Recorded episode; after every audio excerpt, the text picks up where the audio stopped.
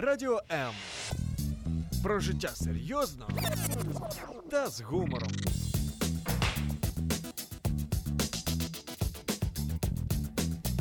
Радіо М.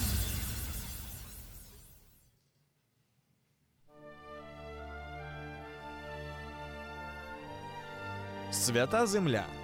Єврейське життя. Про що говорить Тора? Святкування, пророки, Месія і сила Воскресіння. Чи може єврей вірити в Ісуса і залишатись євреєм? Якісна і своєчасна допомога людям, які шукають істину. Все це в передачі Маген Ісраїль. Шаббат шалом вам из дождливой Одессы. У нас в студии тепло, у нас нету дождя, и с вами ваш ведущий Валентин Айтан. И мы сегодня поговорим о шаббате. И наш гость – это учитель, э, который преподает в Еврейском библейском мессианском институте в городе Одессе, Виктор Расюк. Виктор Шалом. Шалом. И наша передача будет о шаббате. Мы заявили эту тему, и было бы интересно вообще рассмотреть эту историю, потому что в этой череде еврейских праздников, у нас же сейчас идет прекрасное время, у нас Рошашана, Йом-Кипур, Сукот, и есть место шаббату. Поэтому, думаю, слово начнем вам. Спасибо. Давайте тогда мы просто начнем с того места, где первый раз упоминается вообще шаббат. Это книга Бытия, вторая глава, с первого стиха. «Так совершены небо и земля, все воинство их, и совершил Бог седьмому дню дела свои, которые он делал, и почил в день седьмой от всех дел своих, которые сделал. И благословил Бог седьмой день, осветил его, ибо вон и почил от всех дел своих, которые Бог сотворил и созидал». Интересно, что когда мы читаем этот текст, мы здесь ни разу не встречаемся со словом суббота, Не, ну, шаббат. седьмой день мы видим, и в нашем понимании день, вообще-то седьмой день у нас воскресенье. Вот седьмой день, шестой, пятый, вопрос не в этом. Вопрос в том, что если бы мы читали это в оригинале, то мы бы увидели там слово «шаббат».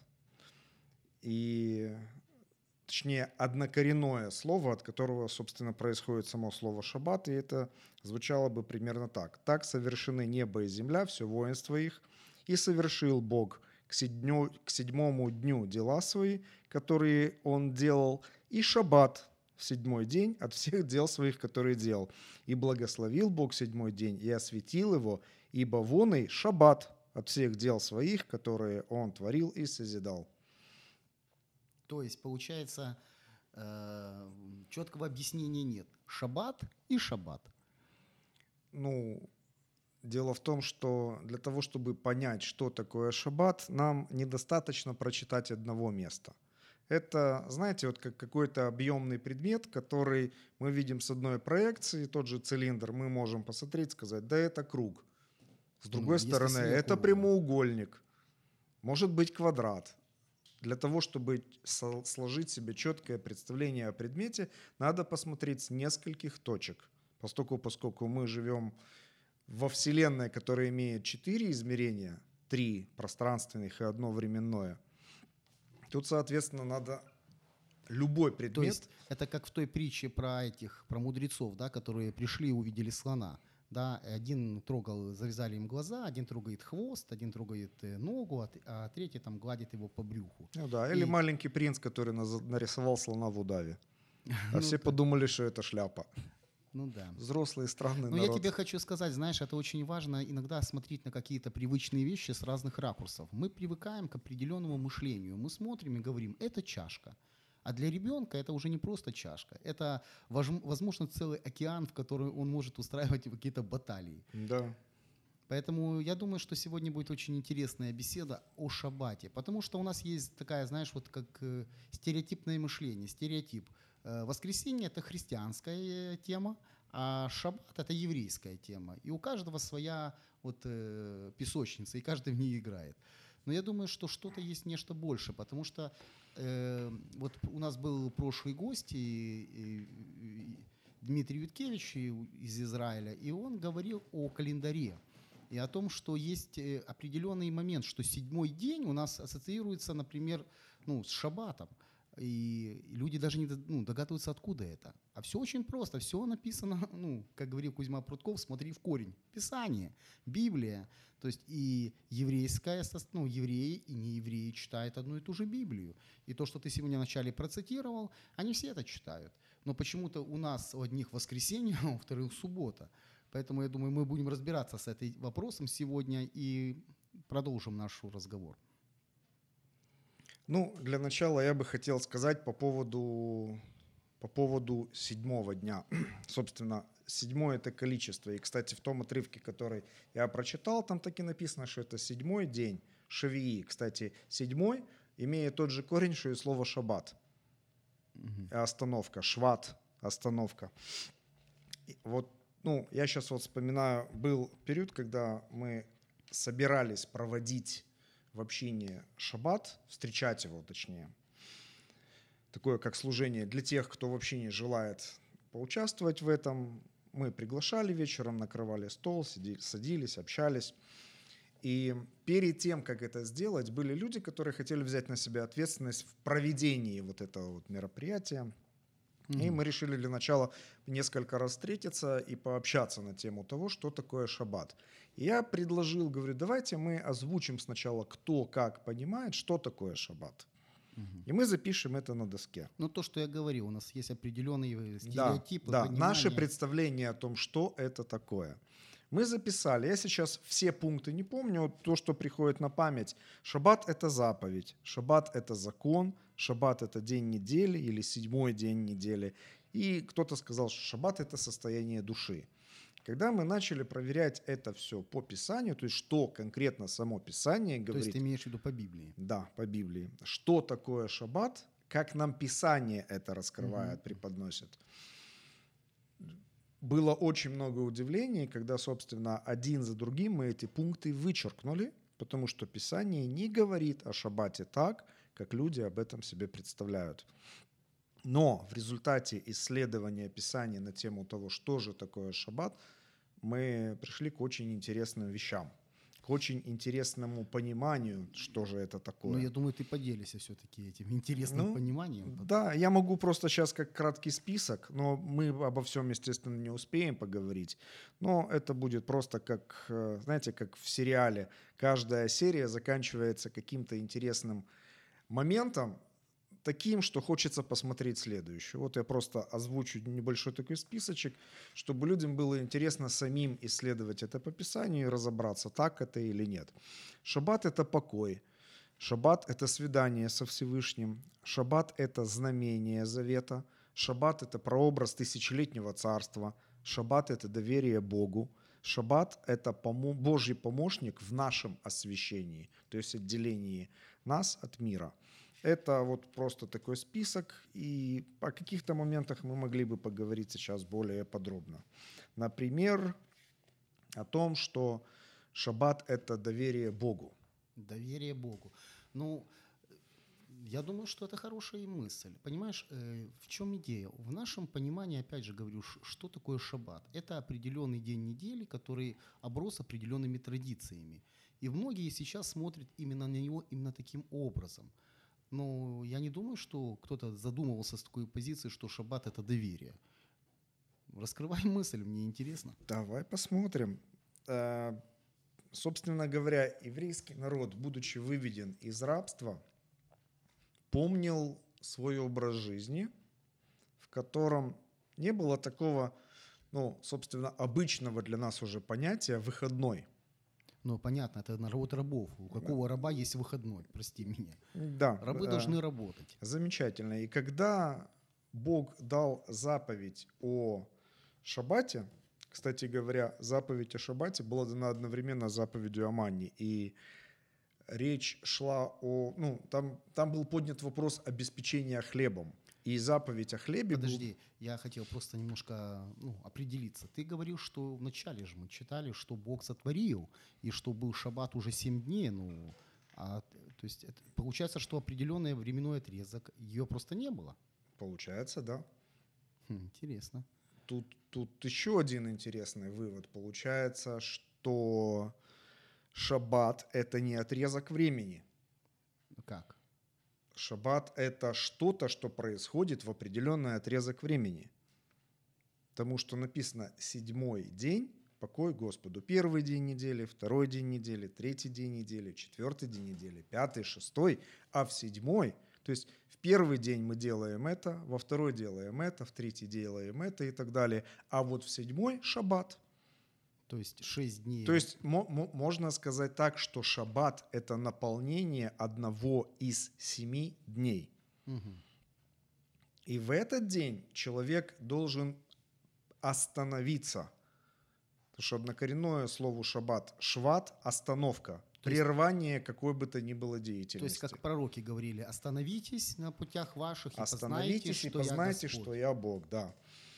То есть э, это остановка, которая должна, в течение которой, собственно, должно что-то происходить тоже. То есть это не, ну, как бы мы отдых себе представляем как ничего не делание. Ну да, мы уже говорили с тобой об этом. Хотя, твор- передаче, да, хотя творческие люди говорят, что лучший отдых – это смена деятельности. Ну, согласен. Причем, если мы посмотрим Писание, написано, что Бог остановился и перестал что-либо делать. Он сделал все уже совершенным в свое время, да? Но при этом Ишуа говорит, вижу Отца делающим, и я делаю. Так он делает или он остановился? Но если исходя из того, что ты прочитал, то он остановился.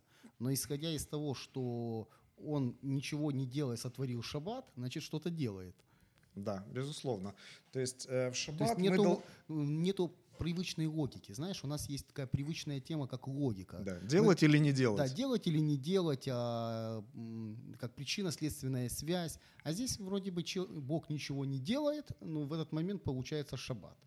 И в это же время Ишуа говорит, что он продолжает что-то делать. Да, Значит, шаббат еще не наступил. он наступил. Да, ты меня уже запутал. Хорошо, продолжим. Э, Давайте по поводу шаббата это доверие. Вот такое понятие, как выходной, какое-то время оно вообще было неизвестно человечеству. И, собственно говоря, можем увидеть, что при выходе из Египта Бог дает это понятие. Понятие одного выходного дня, в который человек может не работать, не заботиться о своем пропитании. Мгм. И мы можем открыть Библию. Это у нас исход 16 глава с первого стиха. «И двинулись из Элима, и пришло все общество сынов Израилевых в пустыню Син, что между Элимом и между Синаем. Пятнадцатый день второго месяца по выходе их из земли египетской». То есть месяц прошел, как они вышли из Египта, и возроптало все общество сынов Израилевых и- на Моисея и Аарона в пустыне. Ну, мы помним, что они, когда выходили, они взяли с собой квашни, какой-то запас хлеба у них был, Мгм. судя по всему, на месяц. На месяц, ничего себе. Запас Из- небольшой. из- вот месяц прошел, и возроптало все общество сынов Израилевых на Моисея и Аарона в пустыне, и сказали им сыны Израилевы, «О, если бы мы умерли от руки Господней в земле египетской, когда мы сидели у котлов с мяса, когда мы ели хлеб досыта». Вот у меня вопрос, когда это, Это не было? ели хлеб, да, потому что... Ибо вывели вы нас в эту пустыню, чтобы все собрание это уморить голодом. Они были настолько голодны, что у них уже начались галлюцинации по поводу прежнего образа жизни в Египте. Да, очень, кстати, немножко давай остановимся. Вот- вот просто- Шаббат сделаем. Да, делаем шаббат, и просто вот очень интересная мысль. Как часто мы помним вот именно колбасу по рубль 20, знаешь, в детстве, в магазине. И как часто мы забываем о чем-то плохом, что происходило тогда. Да. То есть вот это арабское мышление, вот, оно, оно нас как-то направляет вот, помнить о чем-то таком мелком, но забывать о чем-то плохом. И Глобальном. глобальном. И я думаю, что шаббат, одно из таких моментов, это вот именно время, когда Бог изменяет наше мышление, и мы смотрим на привычные вещи вот по-новому. Мгм. Ну, вот просто мысль. Я продолжу. Да, И сказал Господь Моисею, вот я одождю вам хлеб с неба. То есть пообещал чудо. И пусть народ выходит и собирает ежедневно, сколько ему нужно на день, чтобы мне испытать его, будет ли он поступать по закону моему или нет. То есть очень, кстати, интересный момент, очень интересная идея, что манна была дана для того, чтобы испытать народ. Ну Мы да. думаем, что накормить, а Да. на самом деле была еще более важная цель у этого чуда – испытать. А в шестой день пусть заготовляют. Шестой день – это по нашему времени исчисления пятница. Пусть заготовляют, что принесут, и будет вдвое против того, поскольку собирают в прочие дни. И сказал Моисей и Аарон всему обществу сынов Израилевых, «Вечером узнаете вы, что Господь вывел вас из земли египетской, как будто они не знали, что Он их вывел. Да, совсем недавно. Да. Утром увидите славу Господню, ибо услышал Он ропот ваш на Господа. А мы что такое, что ропщите на нас? Вот очень часто люди предъявляют претензии другим людям, Мгм. не понимая, что то, что в их жизни делается, делается по воле Всевышнего. И сказал Моисей, узнаете тогда, э, и сказал Моисей, узнаете, когда Господь вечером даст вам мясо в пищу, а утром хлеба досыта, ибо Господь услышал ропот ваш, который вы подняли против Него. А мы что? Не на нас ропот ваш, но на Господа. И сказал Моисей Аарону, скажи всему обществу сынов Израилевых, предстаньте пред лицо Господа, ибо он услышал ропот ваш. И когда говорил Аарон ко всему обществу сынов Израилевых, то они оглянулись к пустыне, вот слава Господня явилась в облаке. И сказал Господь Моисею, говоря, «Я услышал ропот сынов Израилевых. Скажи им, вечером будете есть мясо, а поутру насытитесь хлебом. И узнаете, что я Господь, Бог ваш». Вечером налетели перепелы и покрыли стан, а поутру лежала роса около стана. Роса поднялась, и вот на поверхности пустыни нечто мелкое, круповидное, мелкое, как иней на земле. И увидели сыны Израилевы и говорили друг другу, что это? Ибо не знали, что это. И Моисей сказал им, это хлеб, который Господь дал вам в пищу. Вот что повелел Господь. Собирайте его каждый постольку, сколько ему съесть. По гамору на человека, по числу душ, сколько у кого в шатре собирайте. И сделали так сыны Израилевы, и собрали, кто много, кто мало.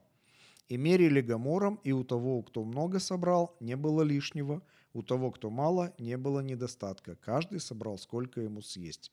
И сказал им Моисей, никто не оставляйся его до утра. Но не послушали они Моисея и оставили от всего некоторые до утра. И завелись черви, и оно восмердело, и разгневался на них Моисей. И собирали его рано поутру, каждый сколько ему съесть. Когда же обогревало солнце, оно таяло. В шестой же день собрали хлеба вдвое, то есть в пятницу, по два гамора на каждого. И пришли все начальники общества и донесли Моисею. Кстати, я тут сделаю паузу. Вот две халы на столе традиционные, они являются прообразом вот той двойной меры. Но если мы задумаемся, то эти две халы были в пятницу утром, а в пятницу вечером уже одна хала должна была быть. Ну, я думаю, за большим праздничным столом семейным, знаешь, две халы, Да, они быстро уходят. Хала лишней не будет, Хала да. лишней не бывает. И он сказал им, вот что сказал Господь, завтра покой, святая суббота Господня. Что надобно печь, пеките, что надобно варить, варите сегодня, а что останется, отложите и сберегите до утра. И отложили то до утра, как повелел Моисей, и оно не восмердело, и червей не было в нем. То есть опять чудо. И сказал Моисей, ешьте его сегодня, ибо сегодня суббота Господня.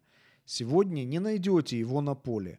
Шесть дней собирайте его, а в седьмой день, суббота, не будет его в этот день. То есть, другими словами, каждый день вы будете добывать себе хлеб свой насущный, а в седьмой не будете, потому что Всевышний позаботится о вас. То есть и мы подходим к вопросу, что суббота – это есть выражение нашего доверия Да, Богу. причем не только суббота, но и каждый день. Просто в субботу это особенно ярко выражается, потому что каждый день была дана мера еды, мера хлеба, которой достаточно было на этот день. И человек, который доверял Богу, он съедал все. Да. Человек, который не доверял Богу, он что-то припасал. Но что в результате получал он? Получается, что он на сегодня не получил полную меру благословений, которую имел в своих руках. Ну, Он отказался от полной меры ради чего-то умозрительного, что будет завтра, по его мнению, но в конечном итоге его надежда, она в ней заводятся черви, Ну, ты и он теряет это. Витя, ну, Виктор, людям свойственно вот это, знаешь, позаботиться на черный день. Да, и черный это- день приходит он и берет свое. И берет свое. Понимаешь, вот очень интересный момент, знаешь, вот ты такой нюанс сделал, что в основном мы смотрим на христианство, да, вот как, как на религию веры, знаешь, это религия веры. А иудаизм – это религия дел. Но если мы посмотрим, да, изначально, вот мы видим... вот это- в Писании, да, конкретно мы видим вот этот, вот этот постулат, этот принцип веры, саму веру во все. Доверие, доверие есть Богу. во- доверие, э, вера в Бога, которая выражается в доверии. Тут, если можно, я сделаю небольшую ремарку. Дело в том, что мы очень часто слово «вера» воспринимаем, опять же, сквозь свою призму. Дело в том, что вера – это не просто «я верю в существование Бога». То есть я знаю. И незнание, бесы веруют и трепещут. Эта вера приводит ли их на небеса, приводит ли в Божье присутствие, дарует ли им спасение. Они верят, Ну, как, ве- как верим мы? Если мы, даже вот в русском языке у слова «вера» есть два однокоренных слова, очень близких по значению. Доверие и верность. И вот я, я вижу, что библейская вера – это прежде всего доверие Богу и верность Богу. Доверие, вот Бог сказал, я доверяю тому, что Он сказал правду, что это мне во благо, и верность в том, что я исполняю то, что Он мне сказал. Да, тем более, что две свечи, опять же, мы уже вернем, подойдем к шабатнему столу, там две свечи. Одна говорит «исполняй», а вторая говорит «помни». И вот, вот этот принцип, то, что ты сейчас говоришь, он конкретно вот выражается именно в этих символах, в определенных традициях. Да, то есть, ну, без веры Богу угодить невозможно, а вера делами достигает совершенства. То есть это второй аспект веры – верность. То есть если мы веру, библейскую веру воспринимаем как доверие и верность, вот эти вот два аспекта, они дополняют друг друга, и тогда это действительно библейская вера. А если я просто верю в то, что Бог есть, то я ничем не лучше беса. Ну да, не очень нелестное сравнение, кстати. Трепи- Трепещу. Ну, ну, не хотелось бы, чтобы обо мне говорили такими словами. Да, хочется трепетать от благоговения пред Всевышним. Да. Э, И, если можно, я продолжу. Да, конечно, Виктор. Э, Значит, шесть дней собирайте, а в седьмой день, суббота, не будет его в этот день. Но некоторые из народа вышли и в седьмой день собирать и не нашли. И сказал Господь Моисею, «Долго ли будете вы уклоняться от соблюдения заповедей моих и законов моих? Смотрите, Господь дал вам субботу, посему Он и дает в шестой день хлеба на два дня. Оставайтесь каждый у себя, никто не выходи из места своего в седьмой день. И покоился народ в седьмой день. И нарек дом Израилев хлебу, э, хлебу тому имя манна. Она была, как кориандровое семя, белая вкусами, как лепешка с медом. Хорошее, кстати, х- очень-очень тонкое замечание, знаешь. Я просто встречал такие моменты, ну, люди говорят, ну, это была просто какая-то иллюзия, это было непонятно что. Но если мы будем вот внимательно, даже читая вот то, что ты прочитал, там даже есть вкус указан. Значит, Да. это была реальность. Э, ну, просто иногда, знаешь, вот я сейчас немножко коснусь этой темы и э, вопрос верности, знаешь, э, и доверия. Мы люди, мы привыкли, знаешь, в на- в нашем понимании вера, я сижу и жду. Вот Бог пообещал, знаешь, Ну, иногда надо и так. Иногда так, ну, понимаешь, но самое интересное, что вот исходя из того, что я вижу, что Бог хочет, чтобы мы не просто были, просто э, ожидать, наш, ожидали чего-то. Мы должны быть участниками, мы должны, ну, вера же, вот как говорит Брит Хадаша книга, да, э, вера же есть осуществление ожидаемого, да, и уверенность в невидимом. Мы осуществляем ожидаемое. То есть мы ожидаем что-то, и чтобы оно пришло в этот мир, мы должны осуществить его. И уверенность в невидимом, знаешь, многие говорят, ну, надо думать, что там оно невидимо, оно где-то есть. Я думаю, что уверенность в невидимом – это уверенность в Боге, потому что Он невидим. И вот это то, что в шаббат происходило, он говорит, возьмите, доверьтесь мне, это очень тяжело, когда едой касается. Знаешь, это легко там говорить, там, кого касается от кого-то другого, но когда время касается еды, Ну, ты представь, там, не думай ничего, а, а все будет, все в порядке. Делай, как я тебе говорю. И, ну как же, а если завтра не получится? А Так- если не будет? А ты ли Бог это говорил? Так если завтра, а есть еще э, другой взгляд на шаббат в той Ну, же Торе, когда э, вот мы же просто говорим о шаббате как об одном дне в неделе. Но давайте не забывать о том, что Тора устанавливает э, шаббат как седьмой год, он называется годом Шмиты, потом каждый 50-й год, то есть 7 по 7 и 50-й год, год Йовель. И интересно, что Бог точно так же, как в седьмой день, повелел в эти годы не засевать землю, не собирать урожай, Мгм. но при этом в шестой год он давал урожай в два раза больше, точно так же, как в пустыне в шестой день он давал в два раза больше собрать манны. А вот тут тяжелее, понимаешь? Главное еще в шаббат как-то можно еще довериться. Не, ну, а вот ну а что год, тут, то ну, там один день, тут один год. ну прости меня. так это если 49-й год с 50-м накладывается. И что? И что, получается, два года ничего не сеять, не собирать? Вот если мы переводим это в наши временные рамки, это бы означало, что человек, у которого есть свой бизнес, а у израильтян была своя земля, Ну да, и это, поле. собственно, свой бизнес. Есть у человека свой бизнес, и вот он 6 лет работает, причем так, хорошо работает, и примерно одинаково он зарабатывает с первого по пятый год. В шестой он вдруг, у него происходит прорыв, он зарабатывает два раза больше. И Бог говорит, а вот седьмой день остановись, закрой весь бизнес и посвяти его служению, созерцанию Бога, познанию Бога. И человек что делает? Начинает работать дальше. Собственно говоря, мы видим, что Ну так в Э, реальной жизни так и и- происходит. Израиль, Знаешь, выведенный из Египта, он по большому счету вот так вот поступал, но это в масштабе одного дня, а в масштабе лет.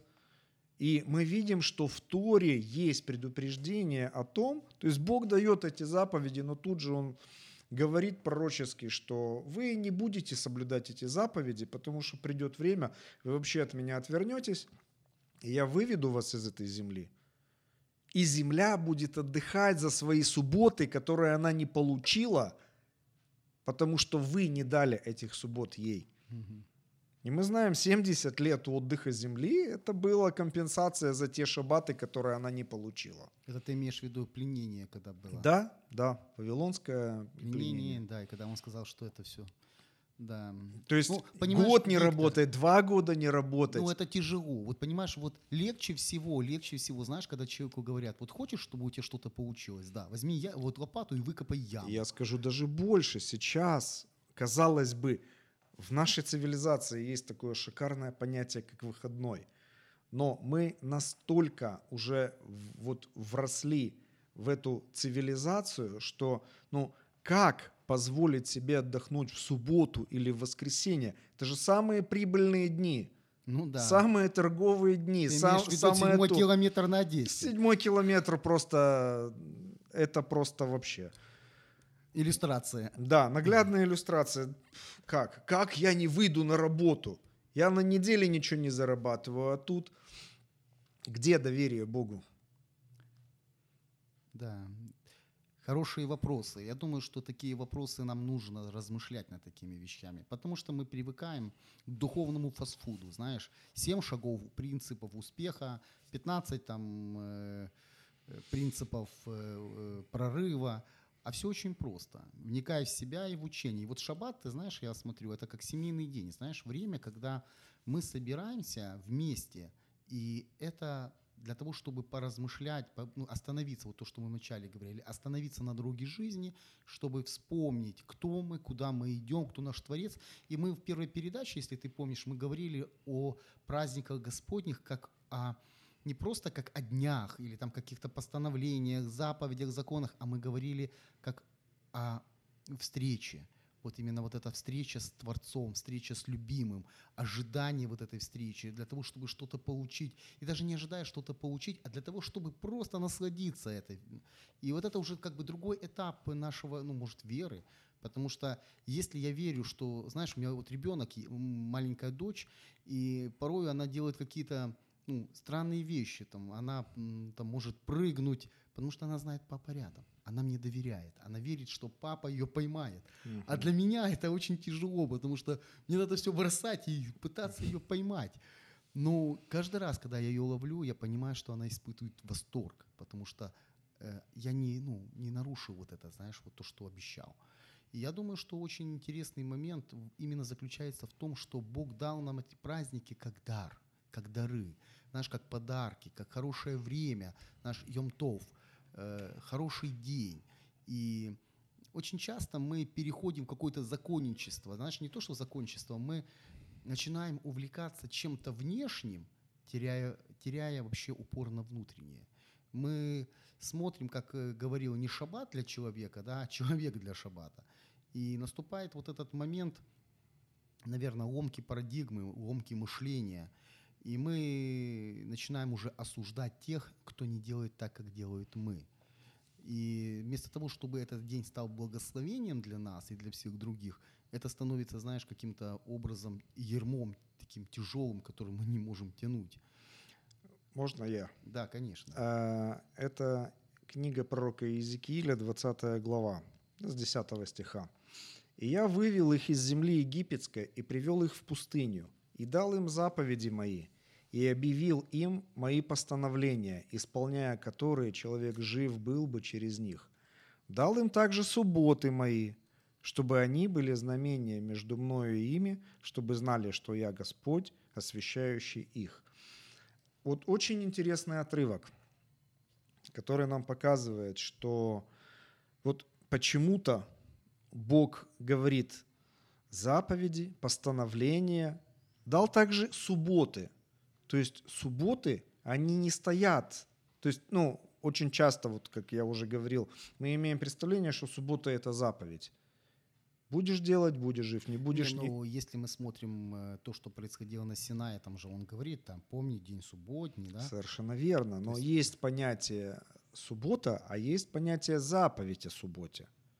И суббота, она стоит отдельно от заповедей. Ведь если я говорю, я вывел их из земли египетской, привел их в пустыню, дал им заповеди мои, объявил им мои постановления. Вот в этом уже есть речь о субботе. Ну, что- Четвертая заповедь.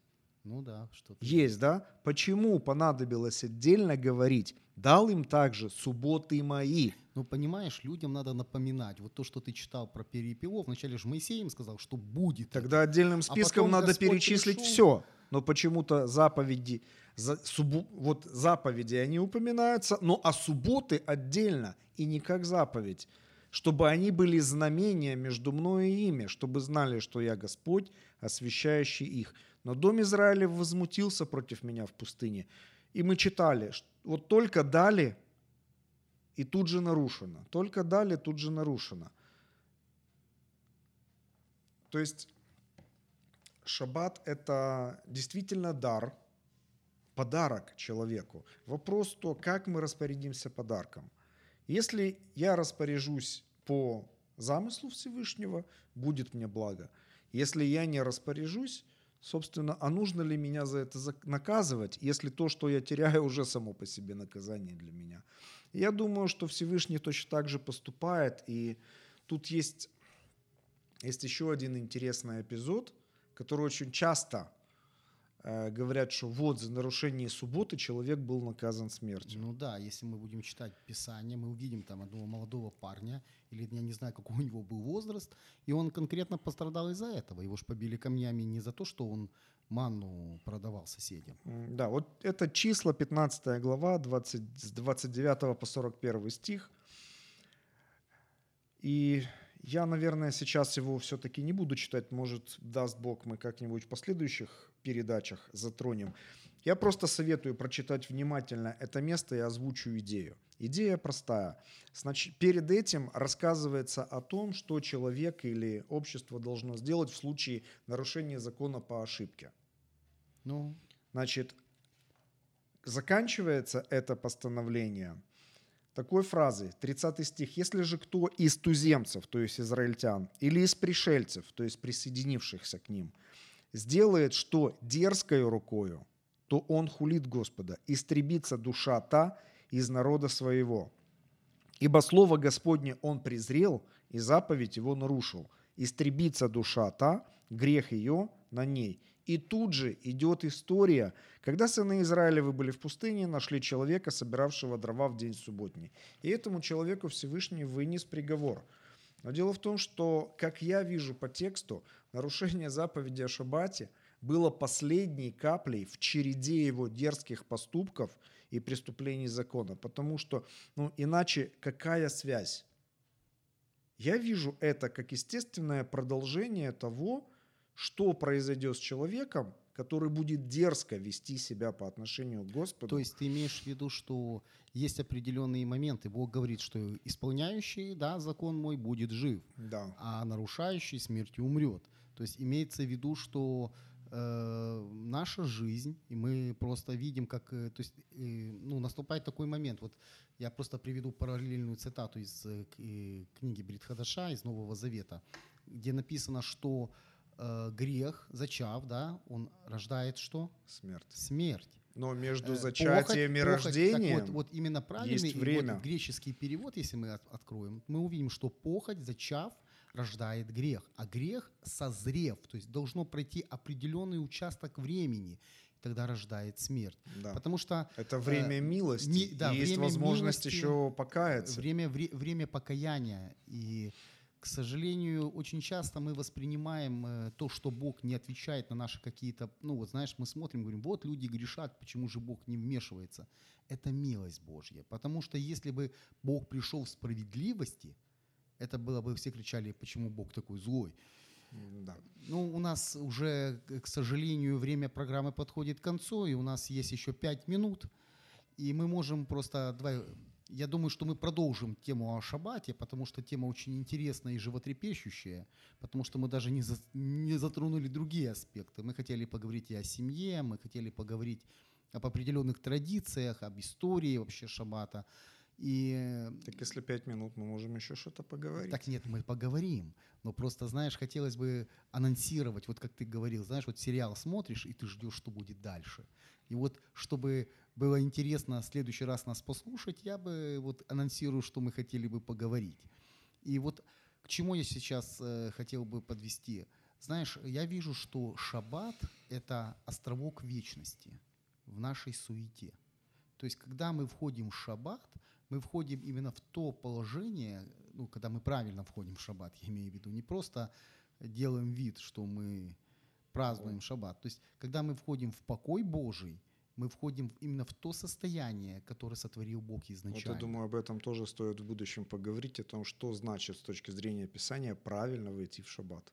Да, я вот помню, мы с тобой делились ну, наш разговор, и ты говорил, что шаббат невозможно вообще войти в шаббат, если ты шесть дней не работаешь. Это мне когда-то задала одна студентка вопрос, может ли войти в шаббат человек, который всю неделю ничего не делал и отдыхал. И вот тогда я получил очень интересный ответ на этот вопрос. Но об этом в следующий раз. Хорошо. И в следующий раз, я надеюсь, мы поговорим еще о том, что же происходит с нашими семьями, когда каждый живет своей жизнью и питается даже, собственно говоря, независимо от всех остальных членов семьи. Потому что, к сожалению, наша цивилизация нам навязывает определенный ритм, определенный темп. И папа пришел, быстро поел, мама пришла сама по себе, дети пришли, тоже похватали что-то с холодильника. И утрачена вот эта вот добрая традиция совместной трапезы. А шаббат, он нас возвращает к этому. И я думаю, было бы хорошо поразмышлять на тему, что же нам приносит шаббат вот в свете просто совместной трапезы в то время, когда Бог определил нам успокоиться, расслабиться и побыть друг с другом. Ты знаешь, вот я очень-очень с тобой согласен в этом вопросе. Почему? Потому что в нашем э, понимании служение Богу это что-то такое ого, грандиозное такое, знаешь, там выкопал котлован, залил его водой и пустил туда лебедей. Да, вот есть это, другая версия в тихом веянии ветра, Ну да. В А прохладе дня. в прохладе дня. А я понимаю, что, знаешь, э, порою просто улыбка человека может изменить ситуацию, вообще может изменить историю. И ты, как ты говоришь, совместная трапеза может сделать, ну, не знаю, молодого человека, что в будущем он просто не пойдет по другому пути, потому что он будет видеть вот этот принцип, о чем мы говорили, принцип шаббата в действии.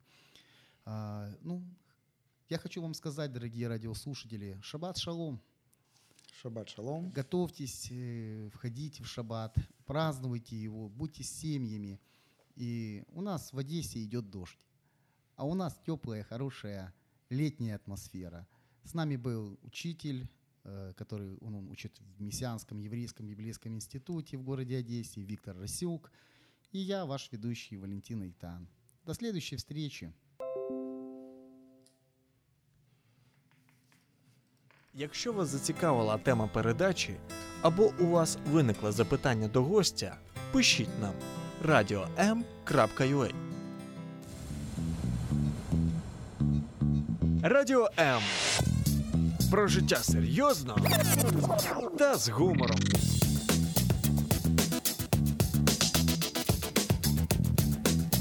Радіо М.